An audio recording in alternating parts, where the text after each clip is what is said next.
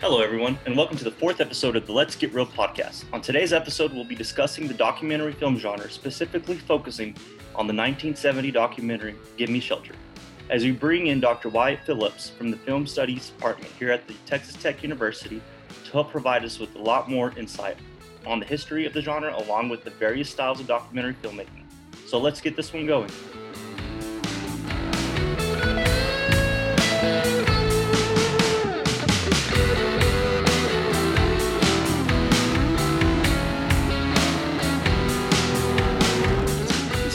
Hey guys, what's up? This is uh, Let's Get Real podcast. Um, today it's only going to be me and Bryce. Uh, Bailey and Jonah are actually out on a baseball game, and hopefully they're not getting rained out today. But today we have Dr. Phillips with us. He is a professor here at Tech, and he does. Uh, sorry, Professor Phillips, can you remind me of that again? sure, I, I teach. Uh, no, it's all good. Uh, film and media studies in the English department. Perfect, perfect. So awesome he'll be here talking with us about the history of uh, documentary films, and uh, we'll actually go ahead and get started with that. So, uh, the word documentary was derived from the French word documentary. I'm going to try to documentary. Documentaire. Yeah. By the Scottish educator uh, by the name of John Grierson. Documentaries have been present as early as the 1900s. Um, in fact, the Lumiere brothers' first ever attempt at filmmaking raw documentary style, style films. The first official documentary was a narrative by Robert Flaherty titled Nanook of the North. This was an ethnographic look into the life of Inuit Eskimos living in the Arctic. This gave Robert Flaherty the title of father of the documentary films. An interesting yeah, no, Oh yeah, yeah. Let me jump in. No, it's great because mm-hmm. um, so the Lumiere brothers, uh, their their father uh, owned and ran a photographic factory, like so picture photo camera oh, uh, okay. uh, in, the, in the late 19th century in France. So their framework was all the kinds of things that you would take pictures of with a regular camera. So their very first films were these very sort of home movie style, what we like would call now home movies, right? Which are mm-hmm. documents, mm-hmm. clear documentaries of our own experience.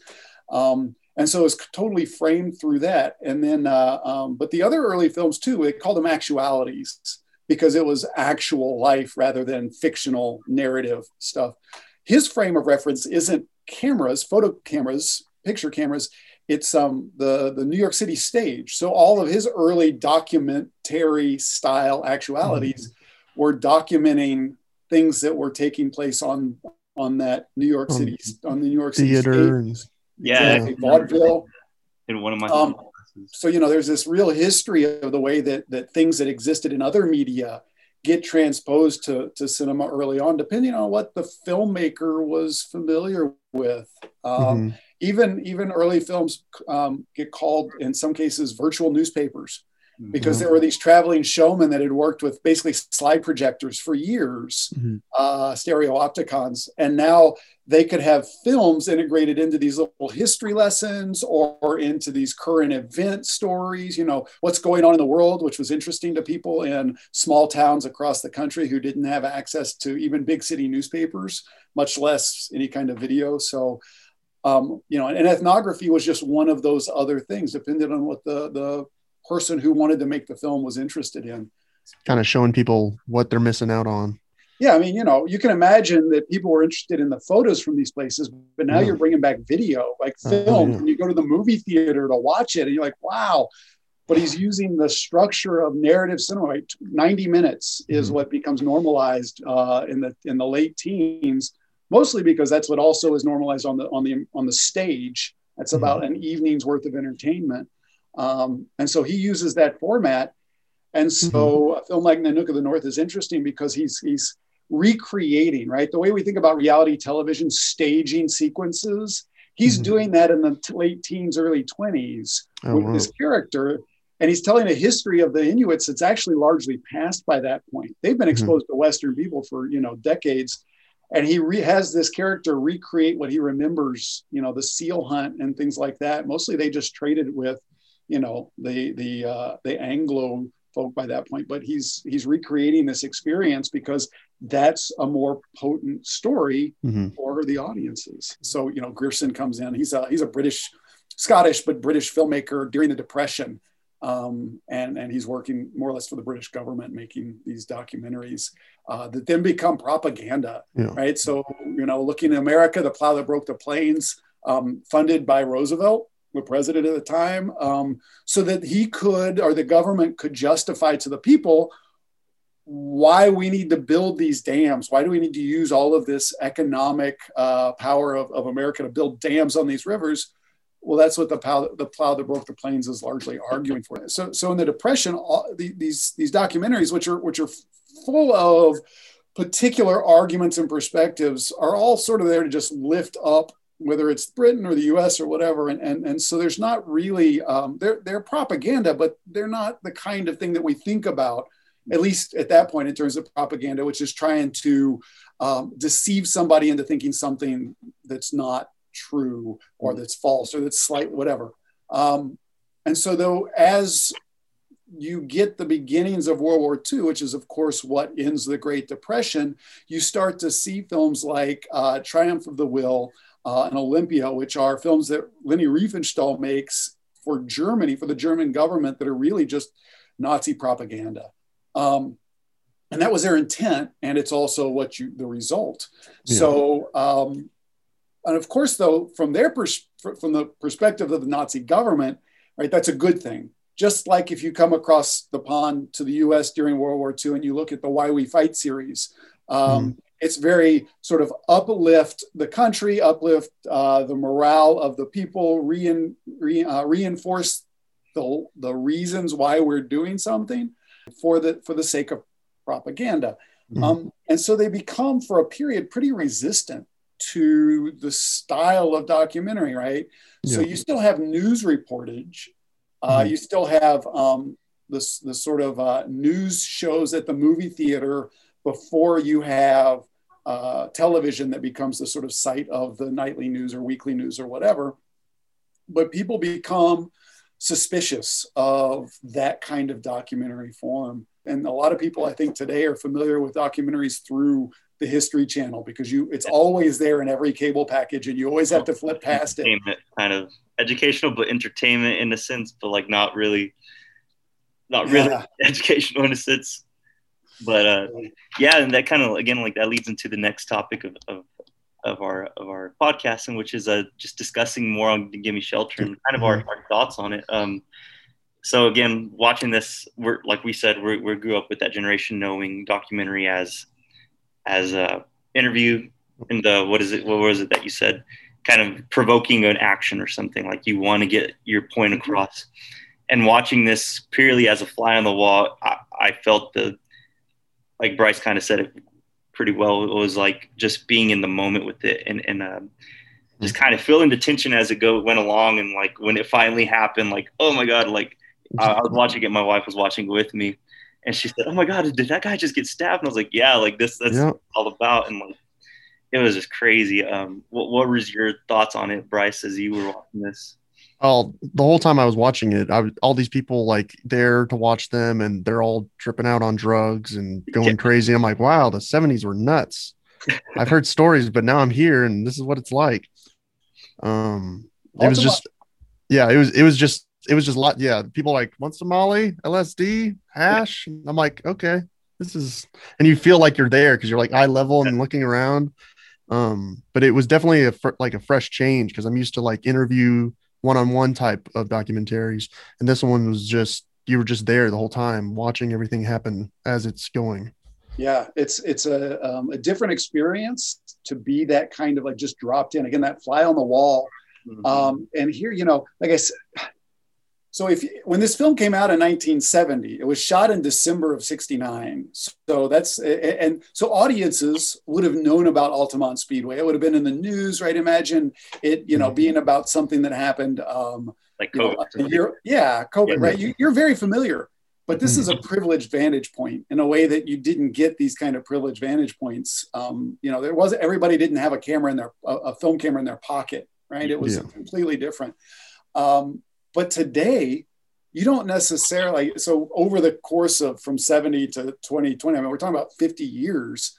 Um, people aren't familiar with Altamont Speedway, so that name doesn't ring a bell necessarily. So you're not hyper aware from the beginning that this is a tragedy. unfolding in front of you. But like you said, you can feel the tension in the space, both through the filmmaking and just for the fact that the, following the Stones around for some number of weeks has got to be crazy in 1969. Yeah.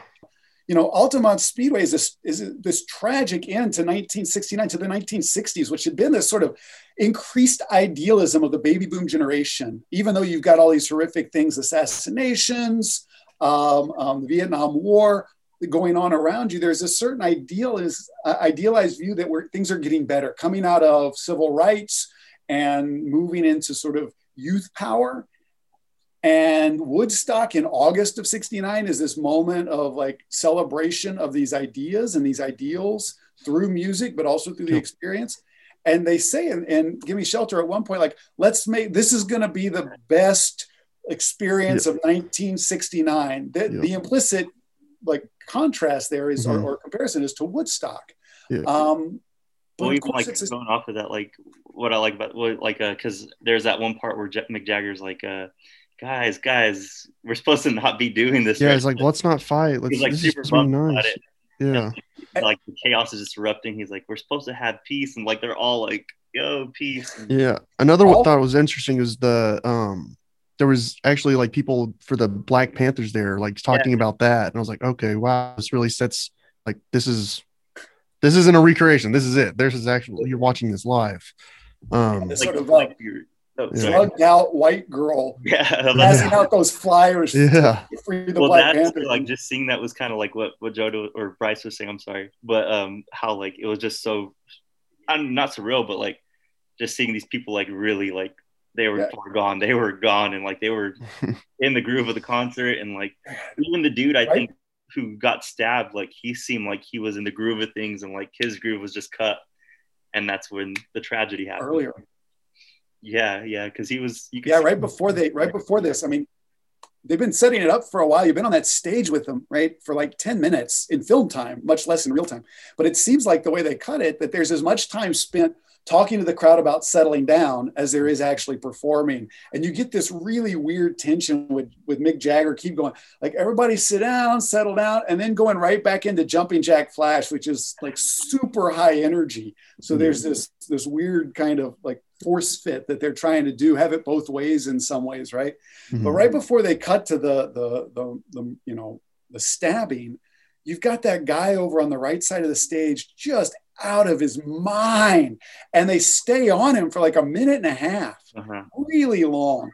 Um, mm-hmm. So that you get a sense of where everybody is. And of course, they've already been slowly building up the point that you have the Hells Angels mm-hmm. acting as the like physical blockade from the crowd. And if you've ever been to a concert before COVID, right, these big, like, you know, um, arena concerts, they always have this like 10 yards of yeah. block, you know, blocked off space between the crowd and the, the performers. Mm. And this is why. I mean, yeah. because they have a they, they they couldn't hire the police to do it. They wouldn't do it. So they hired, or it was too expensive. Mm-hmm. So they hired the Hells Angels. And the guy on the phone at the beginning is like, we were just told we could sit at the edge of the stage and drink beer and listen all day, right? With this idea that all of these peace loving hippies um, would, would respect that distance mm-hmm. right? That, that, that they're going to allow a couple of big burly men to block them from getting access to Mick Jagger and Keith Richards and the Rolling Stones. And of course, that might be fine if everybody's perfectly sober and, and in the right mind. But as soon as, and it's not even then, you see some, you see mm-hmm. some people early on who are like trying to get access and getting thrown off the stage beforehand.